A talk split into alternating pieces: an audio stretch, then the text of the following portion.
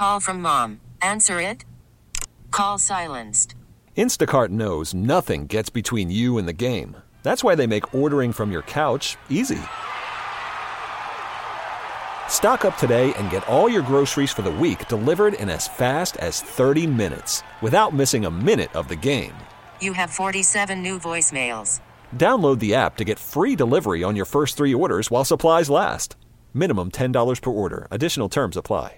Hiring for your small business? If you're not looking for professionals on LinkedIn, you're looking in the wrong place. That's like looking for your car keys in a fish tank. LinkedIn helps you hire professionals you can't find anywhere else, even those who aren't actively searching for a new job but might be open to the perfect role. In a given month, over 70% of LinkedIn users don't even visit other leading job sites. So start looking in the right place. With LinkedIn, you can hire professionals like a professional. Post your free job on linkedin.com/recommend today.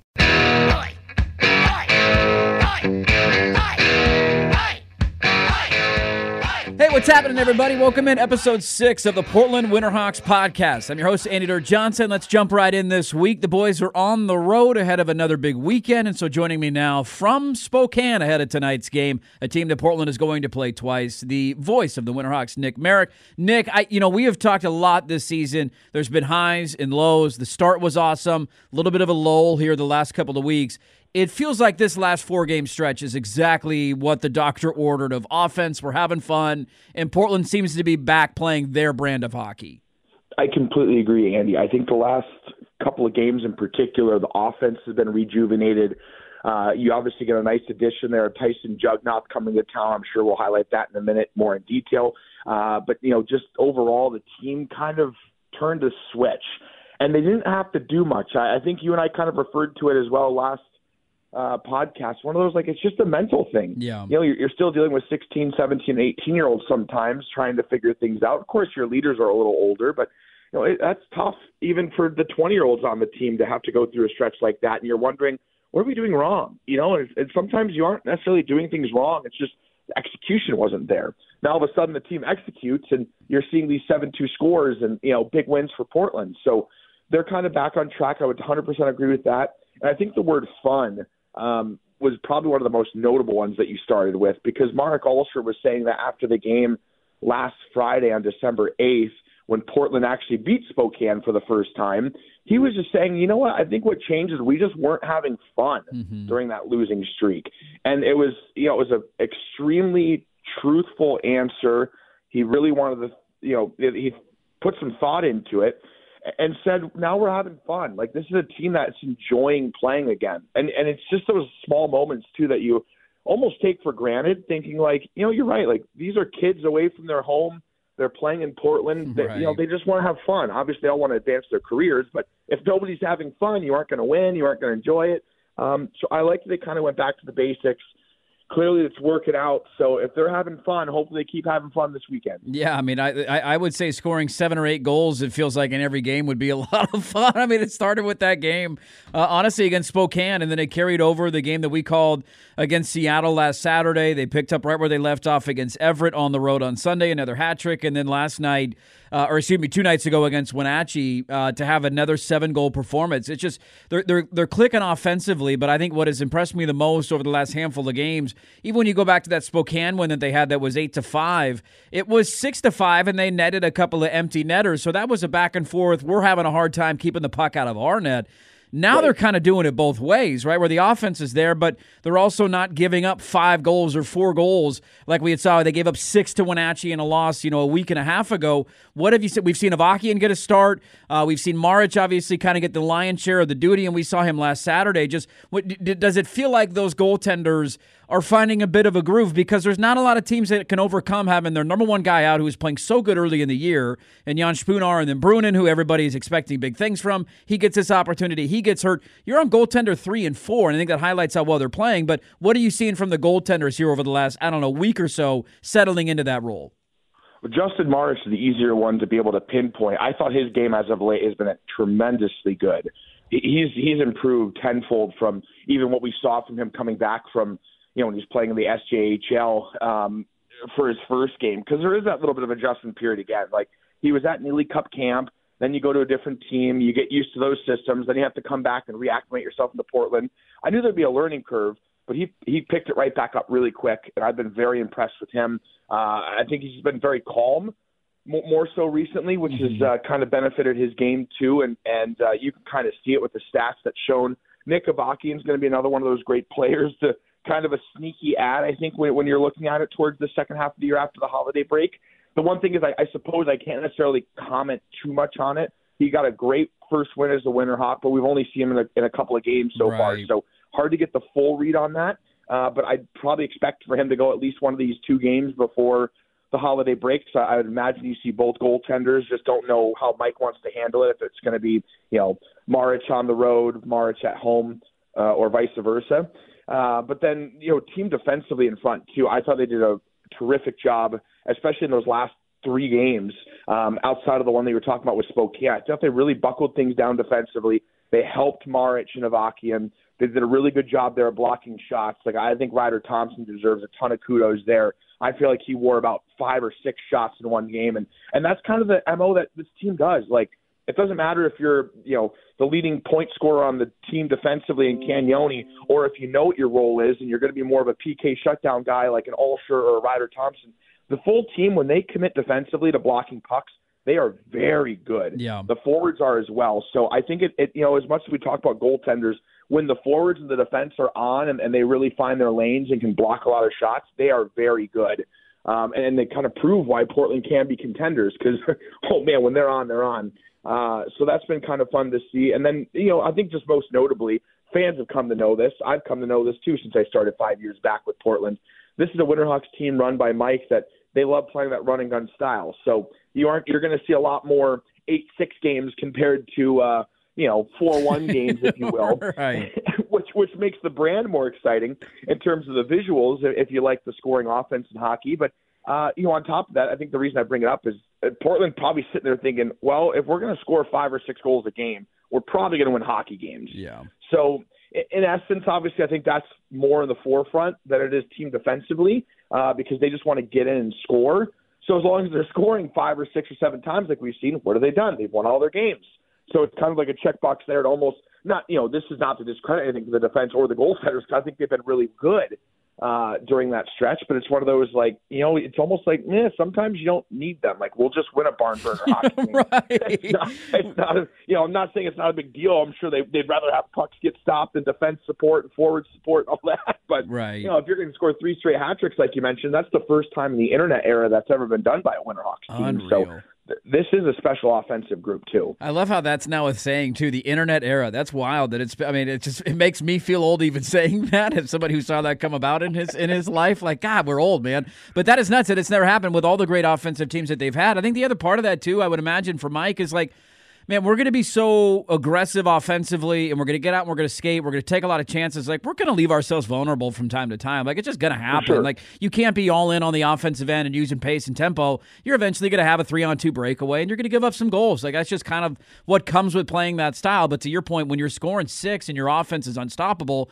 like, go ahead, man. We'll give you a cheap one on the other end, but we're going to score 5 on you. Can you get 6? I don't think you can. So we're going to outscore you game in and game out. But you mentioned the help that the goaltenders are getting in front of them, and that's always an underrated and untalked about aspect of goaltending play, that they're going to need help. They're going to need to make sure the bodies aren't in front of them, or you're blocking shots, or cleaning up the garbage after a loose rebound, if you will. Tyson Jugnauth comes over, and I know you and I got the chance to call the game on TV on Saturday, and you've obviously seen him play now a couple of times, but just what impact does that have? And then I think for the people who don't follow it that closely, were you surprised at how quickly, because sometimes these trades go down and you'll trade a pick just to get the rights to him, and then you don't trade the rest of your assets until the player actually comes to your organization. It happened very quickly. So I guess, were you surprised? And kind of what goes through that at this level of hockey, of guys considering, all right, I'm an NHL drafted guy, I'm playing in college, now I got the chance to go play for this organization in the WHL, and trying to make the decision for their future? I think it's one of those, for the first one, on the surprising of how quick it happens. I think the answer there is a little bit of a yes, just from the standpoint of, you're right, typically these are kind of slow rolling things where it happens. Typically it's like the rights are acquired very quietly in the summer. There's been conversations, then you get to pull them over. And this is kind of one, I think, just the timing of it, why it makes sense, why it was so fast. you're coming to the end of a semester. It's one of those where if you're a college player, you're kind of making the decision when there's a coaching change at the university level. Are you going to go with this new coach? Do you need that change of scenery? What's your, you know, kind of mental position standing at? And I think it was just kind of one of those where Jugnauth thought, and was like, I don't know if I'm becoming the player I want to be in Wisconsin. Whenever we talked to him, though, he loved his time there. So it's not like there was any bad blood. It was more of just a player trying to look out for, like, what's going to benefit me in the long run? Because realistically, I could still have 2 more years of juniors the rest of this year, plus next year if you need to be an overage player. I don't think this goes in the factor of players at all, but the Seattle Kraken drafted him in the 4th round, so obviously that's a decently high pick. You're going to be closer geographically than to the Kraken scouting staff, so they could probably come down and see you a little bit more. I know there's always communication between a Portland team and a Seattle NHL team, so that at least the communication lines will always be open. But I think it's one of those where you're at the turn of the semester and you're kind of weighing it out, and Jugnauth says, all right, let's pull the trigger. Let's make this move. Like, if Kamloops is calling me saying they want to trade me, that's how it would work, is basically like, okay, hey, Portland, we're going to move you to Portland. Would you have any interest in going there? And then those conversations can kind of be had with their camp, and he could talk with his family and his agent and advisor and say, hey, is that good for me? Is that bad for me? So I think it's just kind of how it works. Everyone gets to weigh decisions, and Jugnauth is one heck of a player. Like, yeah. I think one thing that's maybe surprised me more so than the speed of him coming to Portland is how quickly he's been able to just acclimate himself right into the locker room. Like, Mike Johnson knew what he was talking about when he says he plays my style, Portland style play. And you're thinking, okay, we've heard that before. Is this going to be true, or is this going to be kind of one of those like, well, it might take a month or two? And this is a player that stepped on campus, if you will, immediately came into the game. Literally, I think he landed noon on Friday night, and then he was in the lineup on Saturday for the teddy bear toss. Yeah. Legitimately thought he was going to score the teddy bear toss goal with you and I on the call 3 times. Had a goal disallowed in Everett that, if it was quote-unquote offside, it was maybe a centimeter or two off. Like, it was very close. That was one of those where I was trying to get on the camp of at least give it a review. But to be fair, I don't think the video angle would have caught it from the WHL level when you have a linesman sitting literally 1.5 feet in front of the play. So, I could stand back on that. But it's one of those where he still essentially, quote-unquote, scored. And then he's been playing terrific. Like, him and Carter Sutherland have been such a good pair because they both have kind of the same thought from the offensive side. He has a really good hockey IQ. Like, he knows how to read plays. He's really smooth on his edges, is what I've always heard from the scouting staff, and just from, his NHL draft years when they talked about it. They're like, we don't know about his skating. Then they're like, no, just kidding. He's actually very good on his skating. He'll get quicker as he kind of grows and develops. And then you're kind of like, you're putting those in the back of your head. Then you see it in action. You're like, I know exactly what they're talking about. It's just because of how, he'll retrieve a puck at the blue line, and there's not much pressure by him. He avoids pressure so well because he can cut really fast.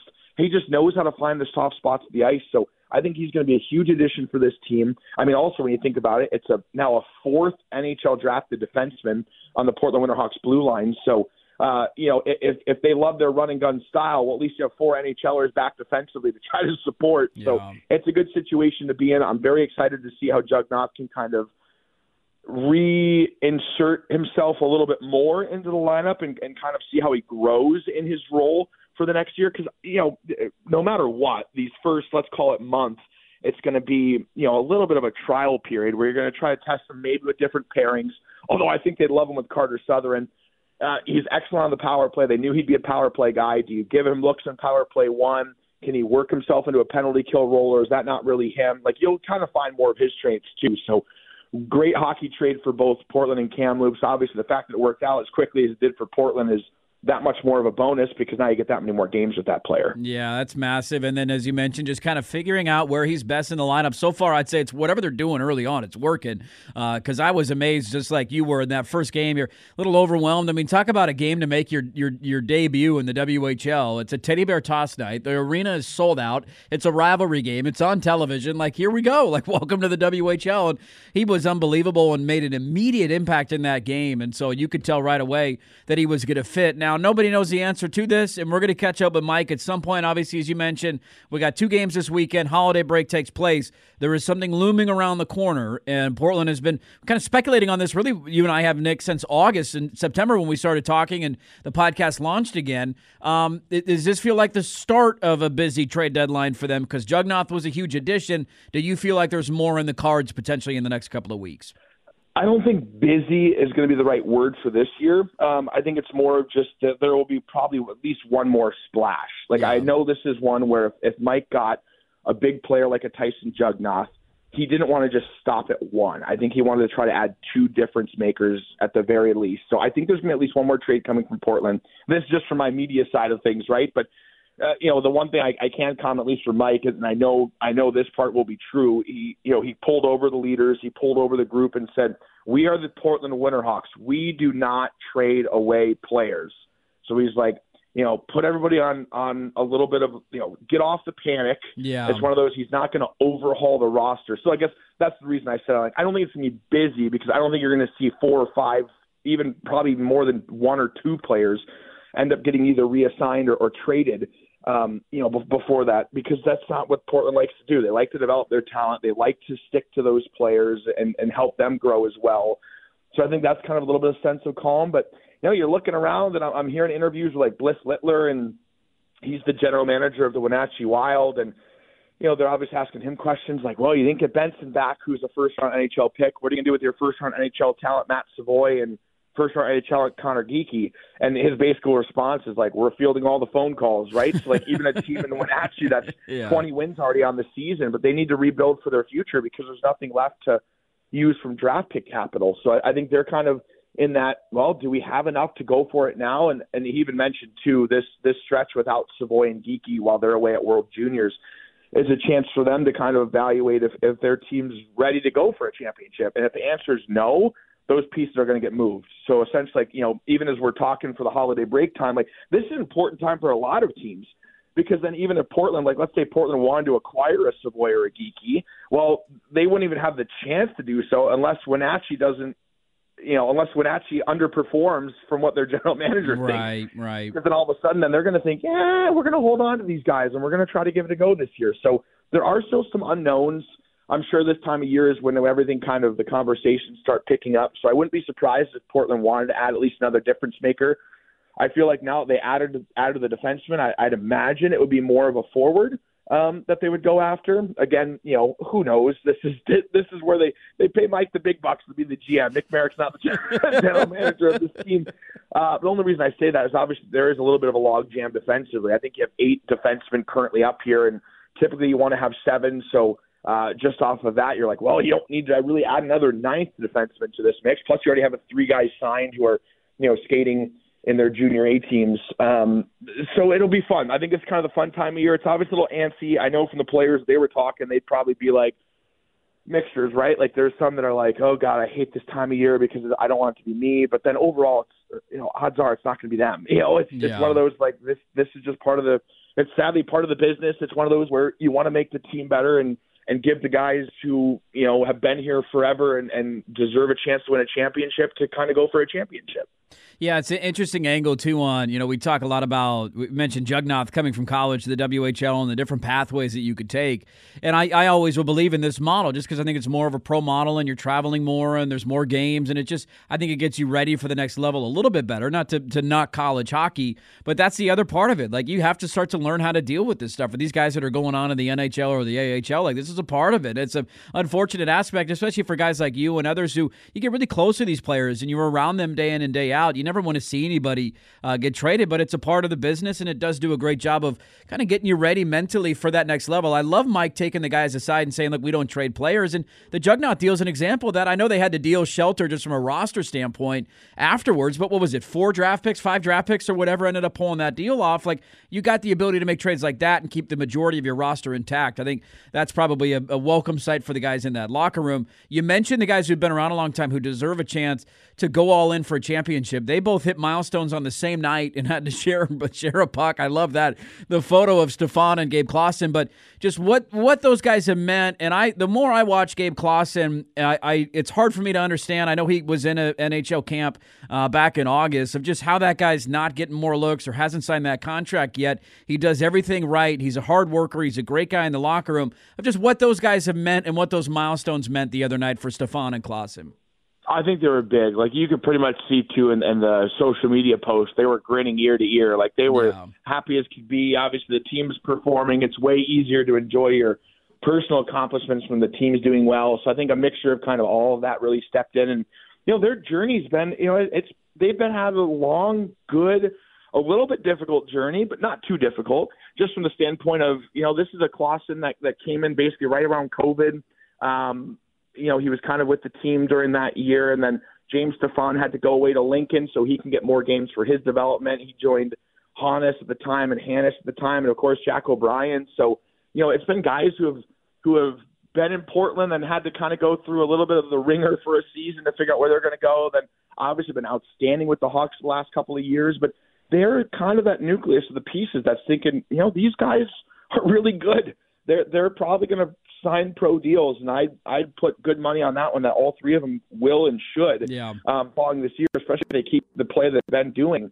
But, you know, it's also kind of one of those where you get a chance to hit some milestones because you've been here a while and you've had great success for a long time. Like, that's what makes it so impressive. You know, if they're on different teams and their team's franchise didn't go back to the year 1976, I'm sure they'd be a little bit higher ranked on some of those leaderboards. Right. Like, it was wild. Even when Klassen scored his 100th, there's already been, I still think it's impressive, but 26 Winterhawks have done that. Wow. So then you kind of do the math and you're like, well, I guess it's been almost 50 years of existence. So essentially every other year there's somebody that's hitting, you know, 100 goals, which means you're looking, if Klassen's 20 and he hit 100 goals, there's probably going to be an 18-year-old on the Portland Winterhawks team that'll eventually hit 20 goals as long as he comes back for his 20-year-old season. So it's like this never-ending cycle where, like, you're going to get that constant accomplishment as long as you just keep playing games and you play high minutes. But, you know, it's one that I think that they're kind of looking bigger picture, and those are two guys that won a championship. Like, they're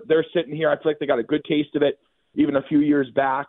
You know, I think they should have both been around for the Hofer deal and at least the Gauthier deal, if not Hofer. I think Klassen was.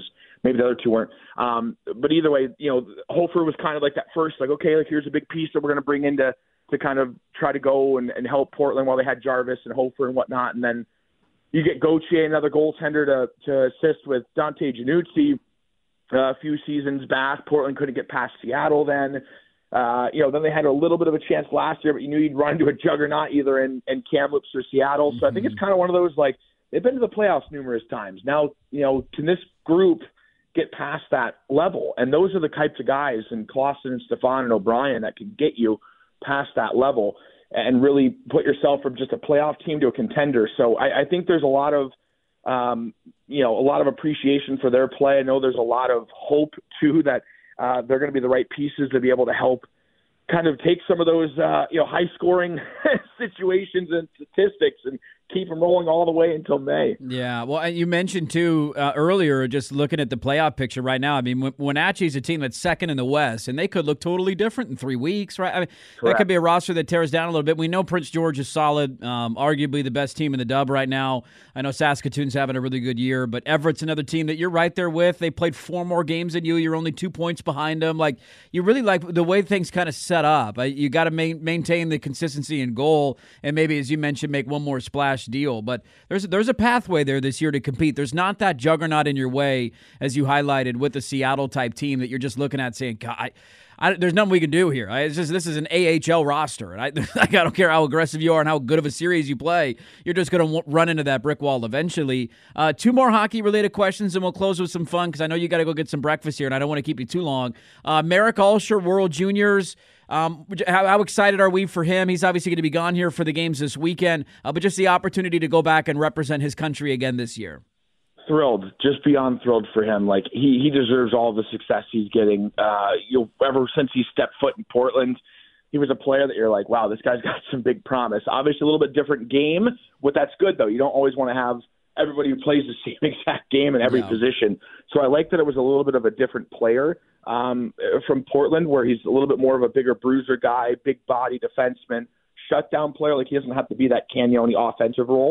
Offense is kind of coming along more and more. Like, we've seen some excellent plays from that, but it's one of those where he just puts his nose to the ice, works so hard, does everything right off the ice, treats his body right.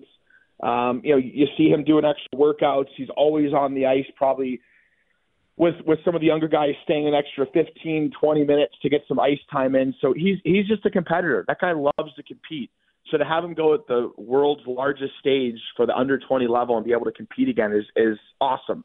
Obviously, it's a little stinks because I have to put a technically an asterisk next to this because Czechia hasn't officially named him on their roster. Touché. I know it's still their preliminary camp roster, but I mean, come on, we know what's coming. Like, he's not going to be on that World Junior team last year as an extra, and then they reinvite him back and then say, you know what, go back to Portland. I don't think that's going to happen. I suppose if it does, then Winterhawks fans would be like, "Woo, we get him for an extra 5 or 6 games. That's great," which it would be. But I'd rather see him succeed for his country. Obviously, they got a medal last year. They picked up silver. I think it was a little bittersweet from Alscher's perspective there, where he loved it. Like, that experience was unbelievable for him. But it was one of those, like, he's like, I just wanted to play. He's there. He's like, I just want to play. So I think it's going to be a pretty emotional Alscher when he gets to put Czechia's roster or jersey on once again, because he's represented him at every level since he was 16 years old. So this is kind of the culmination of that. Obviously, before you get to like the World Juniors when you're in pro or World Championships, right. Sorry, not World Juniors. When he gets to the World Championship level once you're in pro hockey, he pretty much checked every possible tournament scenario. You could represent your country for. So I hope this is the final one in his notch. I hope he can claim a medal, too, with his country. I wish Jan Špunar was there with him because that easily would have been the storyline if it wasn't for the injury. Nobody deserves this one more. I'm always in Alscher's camp, and I feel like a lot of Winterhawks fans are, too. Excited to watch him. I even joked in the broadcast the other night.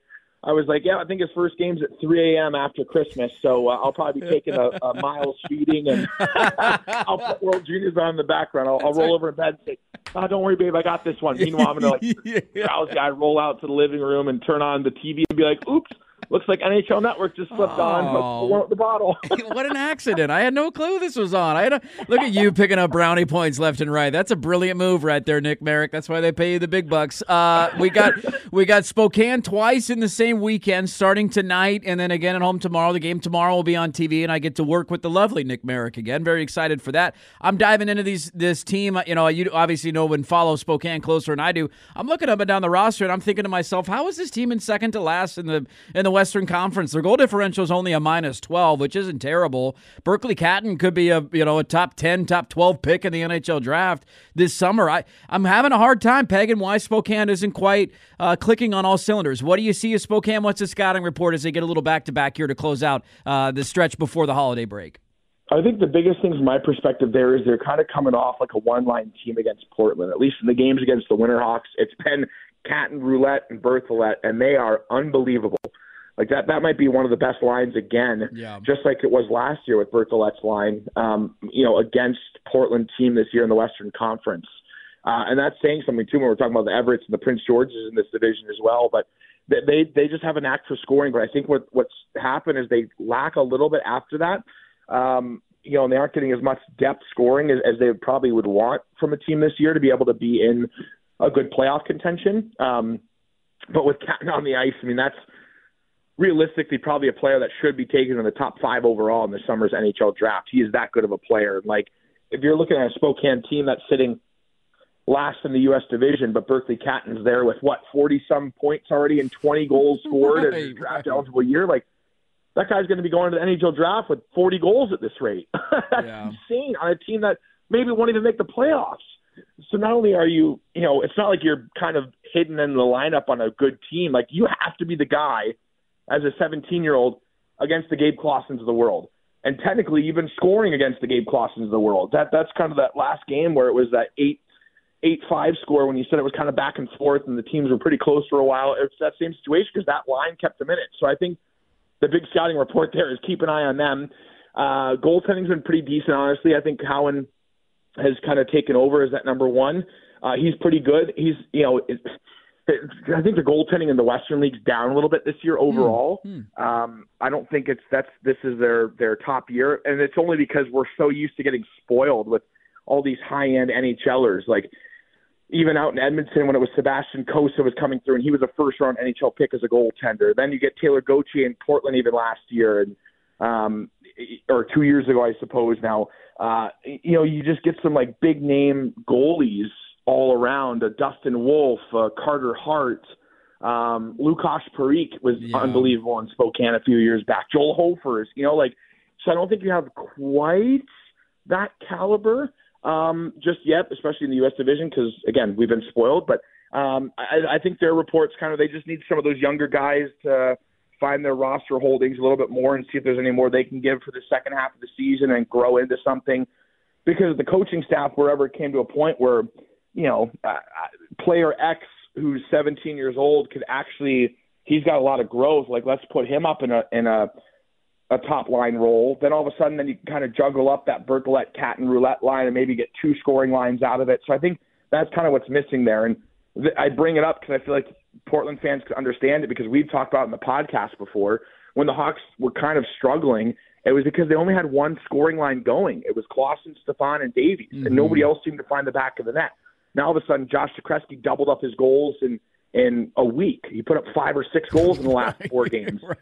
Jack O'Brien scored a hat trick and another big one the other day. So he's up, he got a 4-goal week. Like, you're getting players to kind of start to spark a little bit more. And I think that's the one thing that Spokane's missing a little bit in their lineup, is they don't have any reliable scoring outside of that. They're still getting it, of course, but it's not like they can guarantee it every single night. So I'd say that's the big scouting report for them. And then also, since we're talking our last podcast before the Christmas and holiday break, obviously it should be noted that they always joke in these two games is kind of like the sugar plum game, because teams have their eyes on flights the next morning and whatnot when they're ready to go home for 8 days to recharge or whatever it ends up being. So a little bit of, let's make sure these two teams play strong before, before you get to the break, because there's no free wins. Portland saw that a week ago with Wenatchee, right? You're up by 4, it doesn't matter. So you got to make sure you do your business, then you can celebrate once this weekend's done. Yeah, get through the two games. You mentioned the top line there. I've been watching Portland's top line and their top line go head-to-head. Very excited for that this weekend, the last two games before the break. Before we let you go eat some breakfast and get your day started as you get ready for the first half of the doubleheader, or not doubleheader, but back-to-back, I should say, give me Nick Marek, before the holiday break, his top Christmas movie. If you could only watch one the rest of your life, which one would you pick? And who is your go-to Christmas musical artist? Are you like a traditional Bing Crosby, Frank Sinatra guy? You go like country Christmas? Give me your top musical artist.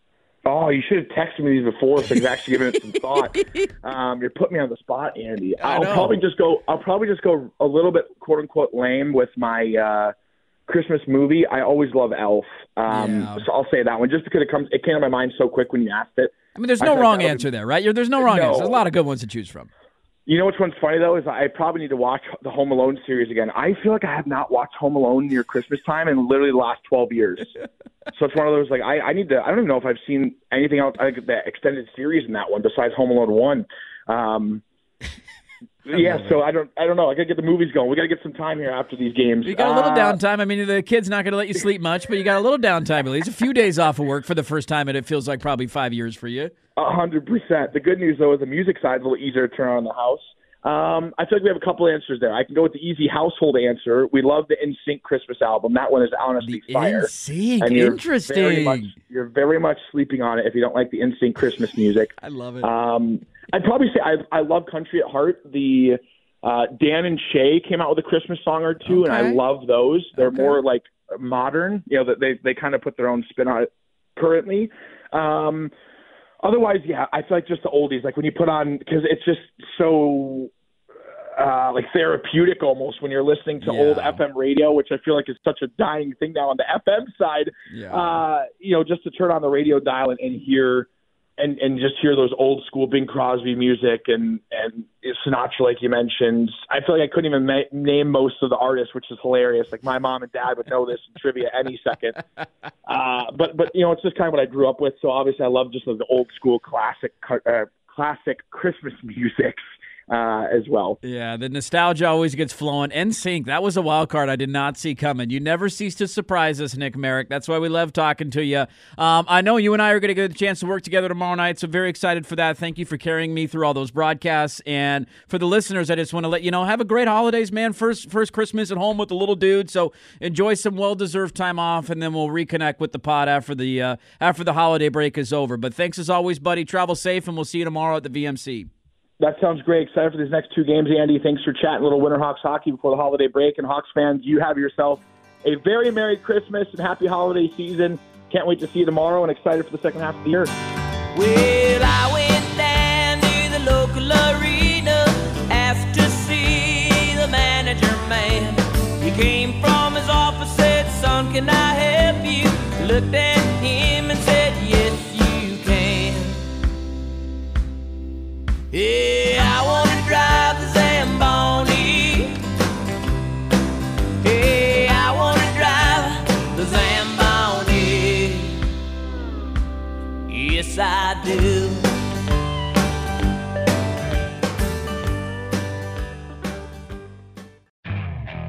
Okay, picture this. It's Friday afternoon when a thought hits you. I can spend another weekend doing the same old whatever, or I can hop into my all-new Hyundai Santa Fe and hit the road. With available H-Track all-wheel drive and 3-row seating, my whole family can head deep into the wild. Conquer the weekend in the all-new Hyundai Santa Fe. Visit HyundaiUSA.com or call 562-314-4603 for more details. Hyundai, there's joy in every journey. This episode is brought to you by Progressive Insurance. Whether you love true crime or comedy, celebrity interviews or news, you call the shots on what's in your podcast queue. And guess what? Now you can call them on your auto insurance too, with the Name Your Price tool from Progressive. It works just the way it sounds. You tell Progressive how much you want to pay for car insurance, and they'll show you coverage options that fit your budget. Get your quote today at Progressive.com to join the over 28 million drivers who trust Progressive. Progressive Casualty Insurance Company and Affiliates. Price and coverage match limited by state law. Odyssey celebrates Mother's Day, brought to you by T-Mobile. You can count on T-Mobile to help you stay connected on America's largest 5G network.